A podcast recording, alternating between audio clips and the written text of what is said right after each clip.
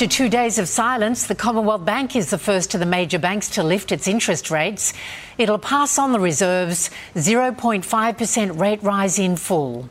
So let's check the financial markets now, and the A S X is trading higher this morning, up by twenty-two points.